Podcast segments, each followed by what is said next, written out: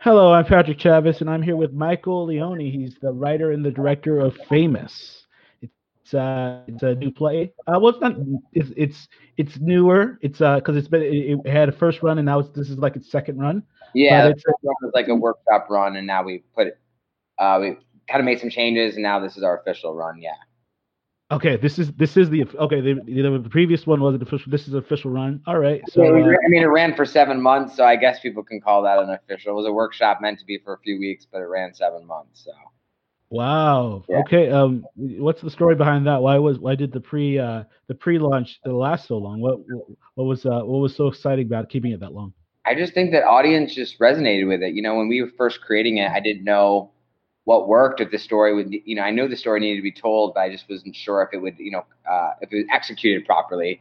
And audience just kept coming and seats just kept filling. So we were like all right let's just keep running. We didn't we weren't prepared for it. And then um, once we had some insight on the show and kind of looked at it okay what do we need to fix? So i took a few months off and looked at it rewrote a couple things and then put it back up. Did you um, expect that your your pre-launch would last so long or was that just an organic feeling? You're like, this is we're good, we got to keep going with this. Well, we were hope. I mean, we were hoping. You know, Elevator ran ten months. Um, it ran ten months one year and seven months the net, the year like two years after that. So it was like you know, but Elevator is like a little more commercial and more you know family oriented in that way. We were hoping we didn't know how the audience would respond to this, and we were kind of shocked at how many people we thought it was really just for like the younger crowd, but we found that like people in their 50s and 60s and 70s would keep coming back more than once and kept bringing people. So it was exciting for us and unexpected for sure. So anyone that uh, doesn't know about this show, can you tell? Can you give us a little breakdown of what Famous actually is? It's a story about um, an actor in, in the 90s that is throwing an Oscar. He's just been nominated for an Oscar, and he's throwing a party.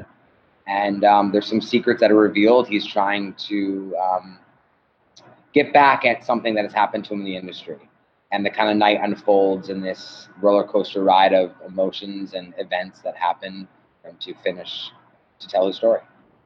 What what uh, inspired you to write a story about uh, about the '90s and uh, yeah and this kind of culture? Um, after kind of being in the industry myself and hearing these stories, you know, before social media, before the cell phones and all that stuff, and hearing their stories of what happened, like listening to Corey Feldman and knowing stuff about people in the industry, I felt like enough's enough with this, and I felt like this was the best way to tell the story. It was a it was a film script um, uh, years ago that I had written. It got greenlit, and um, I was I had a lawyer who was helping with with the show, and they got me to a big producer, and um, they stole the script, and the lawyer was doing some illegal stuff. And I was like, wow, I got my script stolen for years. I had known all these stories and what has happened before, like the Me Too movement broke and um, it was something I really wanted to tell. And I knew that I would be very controversial at the time because no one really knew this was going on. And then uh, realized later my lawyer was disbarred at the time, so uh, we got my script back, and I said, "How can I make this quickly?" So we quickly, I quickly adapted into a play. As far as uh, your direction goes, what were you, what did you, what were you trying to convey in this, uh, with what was going on in that, in that, um, I guess it was like a hotel room uh, or his or his house, his house room. Yeah, his house, Hollywood Hills house. Yeah, his house room. Yeah. Yeah. Um. Well, I always like, even as a kid, when I was directing as a kid, I always want to mix mediums. I'm also a filmmaker, so I liked, you know, my documentary that I have out right now is very much like a feature film, and the film I just shot is kind of almost theatrical. And I'm like, how can I like? I like to mix the mediums, and especially with theater, I like to reach audiences that maybe don't like theater, that more of a film crowd and younger crowd that can kind of see theater as a different, you know, way of storytelling. And I'm like, how can I mix these mediums? So I kind of found a way to create these cinematic techniques on stage. What was when? When did you get the idea to use the uh, the, the, the security screens and stuff like that? Um, I got that. That was early on in the film script, actually. Um, oh, okay. So a lot of the film would have been shot through security cameras. Yeah, that was one of the interesting things about that of the show. It was, it was, it was like you. There's so much going on with each part of the set, each section, but then, yeah. But then there are moments you're watching one thing, and then you can also see it on the screen, and you can kind of see it from uh, Jason's perspective as yeah. well. Yeah, it's so much going on, but it's uh, but I don't know. You like you told the story in such in such a, a consistent way. Like you very specific moments look like this at, at certain times. Where yeah. it was like even there's a lot of things going on, it wasn't confusing. You could understand everyone's storyline and what they were doing at the time, and that was great. And it really meshes well with the idea when you um you make you make those characters just stand perfectly still. Yeah. Where they last, yeah, and you're like, wow. They, not, not only did they do a good job, they they got the they got the timing right, but it's uh it's it's amazing how still they stand. You're just like, oh yeah, they they really they really they're really stuck. And then it's yeah, it's, it's a very they're they're drained at the end of this show for sure. Oh, I bet. Oh yeah, yeah. especially some of those characters. Yeah. But yeah, no, I, uh, a lot of the character I really really like this one. I uh, the characters were all very engaging, and they they it, it felt like someone you had met before, or yeah. at least seen on television before. Yeah, and you're like, oh yeah, this is like I kind of recognize some of these people, like I, in a way, in a way, yeah, it's totally. uh, they're not real people or right. anything like that. But, yeah, but uh, yeah, no, it it, uh, it really uh the story kind of rings true, and it, it's uh it rings true, and what's really powerful about it is this this character who's it's his night, right? Yeah. And he's yeah. uh and this should be the happiest night of his life, but mm-hmm. it's uh and he has all these people around him, but no one really notices him and he's he he's he seems so lonely when he's surrounded by all these people the entire time. It's uh it's, it's a it's a, a interest. It was a it was a good metaphor. It's very clear, and you really put it you put it really put it on there. So uh, yeah, I just want to say you know, I really like that. My my next film is my film I'm shoot, uh, just finished right now is about teen suicide, and we deal with that in that as well. That people are lonely, and you're around them, and you don't notice it, and you just assume mm. that everything's great from the outside and yeah. that's something that's kind of a running theme with a lot of my projects. What was the challenge for you in uh, uh, as far as this production specifically? Maybe uh, a, a challenge was was this a what do you say this was a harder play to put on than Elevator, or or was this uh, what what are you, what are you feeling on that? Well, um, the difference is with Elevator, you know, my challenge was is like I have a box and I have to keep people engaged for 90 minutes in a box where they can't move. There's I mean there's a little you know, there's blocking, but it's limited. So that was challenging. Yeah. But um, but then when you do famous, you have this whole stage, and you're going, okay. So basically, for both shows, it's always the tech. I mean, I love my lighting and sound designers. We're a team, and we create this vision from the beginning of what we want specifically for lights. And I sat her down. I want it to feel like a rock show. I want it to feel like all these kind of elements. And we just really collaborate really well. So tech is insane. It's fun, but it's a roller coaster ride. And as you leave the show, you're going, how do they do this? You know, because it's it's it's a yeah. it's challenging.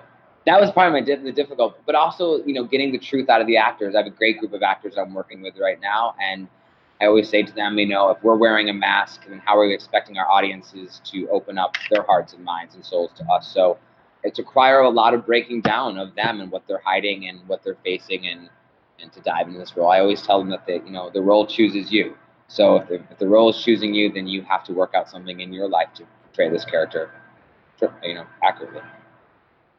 You uh, you seem to uh, often write stuff like at least the things I've seen, um, very very based on certain eras and stuff like that. Yeah. So is that is that, is that on purpose? What is your next one? Set in the 2000s. What, what, what's what your plans? Uh, what, what's what's this um, plan? The the one um, I have right now called When Today hashtag When Today ends. It's um it's about social media now and about uh, people blogging.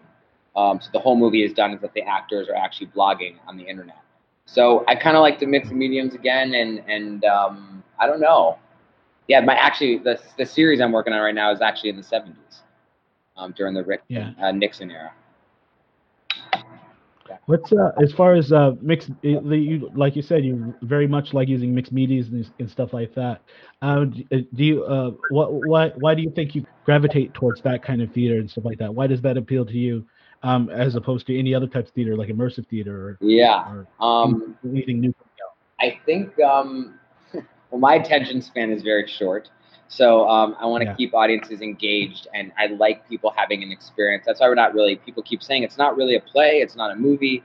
That's why we bill it as a live experience because it is an experience. And my company is 1111 Experience, and I want people to go on a ride of emotion, um, of vision. It's a 3D experience versus sound. We have subwoofers under the seats, so you feel like, you know, in, in the back two rows, you are like in his mind with him, and I want people to experience that that live experience. Because theater, you know, when you think of theater, you think of you know just one set and you know, people talking, which is amazing. I think there's amazing theater like that, but I like to kind of change things up. Do you think this this uh, this play will contribute to the Me Too movement? Well, what's interesting is is basically why we do it is um, the, the last run. The guy who plays young Jason and I were walking down the street, and this guy stopped him and said, "Wow, in the show. I loved it." And like, this is the writer director. He introduced me to an audience member he said, Look, I've been thinking about your show for the last month and I'm in therapy talking about the show, working through it. And we have audiences coming to me every night and the actors bawling in actors' arms, bawling with each other, connecting to each other because it's a healing thing. It's not just about, wow, maybe something has happened to you in your childhood, whether it be rape or abuse or molestation, but it's also a healing of your inner child and healing of our past. And I think people on a on a, they're just on a level of really connecting to this healing message. And we've had people that have been to these parties that said, I was at these parties, this happened to me. And um, I think that that's why we do art is to create a conversation and to keep people inspired. Um, yeah, I think I and you know we have a lot of victims, or sorry, I don't like to call them victims. They said once we call them survivors, and a lot of survivors come to the show. We're planning a media night where a lot of Harvey Weinstein's women will be there, and talking about what this is, what's really happening, and what they're dealing with now. They're still dealing with things now that you would believe, even though he's been accused. What they're dealing with now is pretty heartbreaking and scary. And, and do you think that when people see see a show like this and they really and they actually really see it, um, this is just going to is going to let, let people really um, feel it on a personal level a, yeah. a little bit deeper than just hearing it on just hearing it on the news and being like, yeah, oh, because you're it's kind of bad when you actually see it. Yeah, you're putting a face to it. You're seeing how it came to this point and how uh, why they're stuck and why it's hard to deal with it. You know, my my mother came and saw the show and she said, you know, the way women are treated in the 70s and 80s. Um, she was working in a hospital, and it's just it's crazy to think about. I, that's why I'm I'm so inspired by the women that came out for this. There really is a change, and it makes men and all of us really take a step back and see the behavior and what they had to go through. Yeah, it's great. Inspiring. Yeah, and yeah, and I and, and I guess um, I well, I I can I can say from my experience, I have I haven't seen a lot of plays or anything like that. Uh, t- uh, too much talking about uh, that kind of sexual abuse, and, yeah. uh, at least in film or anything like that. So it's it's definitely a topic that's current and should be and definitely should be covered. It's it's it, yeah. maybe maybe it's not covered enough. Maybe it's it's weird that there's one or uh, one one play that I can think of that's covering this kind of thing. Maybe there yeah. are more. Maybe I haven't heard of them. You know, I haven't. Yeah, I've heard of you know maybe things with abuse, but not this. Not this topic, not this exactly. specific topic, which is such a big topic. Yeah, yeah, it's, uh, huge topic definitely. Well, um, I really, I really appreciate you coming on and, and talking about this, and I, I really appreciate making this play. It was, uh, I really enjoyed it. Like you said, if you were going for a play that's uh, constantly engaging and entertaining, and you can, and you, and, you know, uh, you're never bored because it's rapid fire. Like, I mean, if, if someone's not moving around and talking something, there's flashing and, and lights or something. Very stylistic. So, yeah. and I think, it, I think, it, I think there's a, a heart in your story uh, and uh, and the characters were all interesting. It's, it's it's a fun time of theater, and I think there's a good message there. I, I mean, it's that's a, that's about as good as you can do. So I, I and I, I really really like this one. I, I thought I thought Elevator was good, but I thought when I watched this one, I was like, this is this is a really good story and very um, especially the actor you picked for the kid, the the guy the uh, the actor that was playing the kid version. Uh, he was probably one of my favorite parts. He just did such a he did such a you know great job. This was expressing. This was his uh, first audition ever. What? And he's so good and he's so natural. He's never auditioned for anything in his life except this. And then he auditioned and nailed it. And then I cast him as lead in my movie. He's incredible. So pretty good year for him. Yeah, he's yeah. good. Yeah, it was a pretty good year for him. Yeah. Yeah, yeah, definitely. Well, thank you very much. All right. Well, that. Yeah. The, it's a, at the 1111, which is our venue in West Hollywood. 1107 Kings Road. You can get tickets at famoustheplay.com. Um, we closing date is supposed to be May 19th, but as you know, like we'll probably be extended again. So tickets been doing the audiences event here, so we're wait for that extension. But come check it out now. Yeah, yeah. And we have some great $11 seats. I always want um, you know people and artists that can't afford um, you know tickets. We have $11 seats special, so to go onto the website and find those, and there's available every night, so you can everyone can see mm-hmm. theater.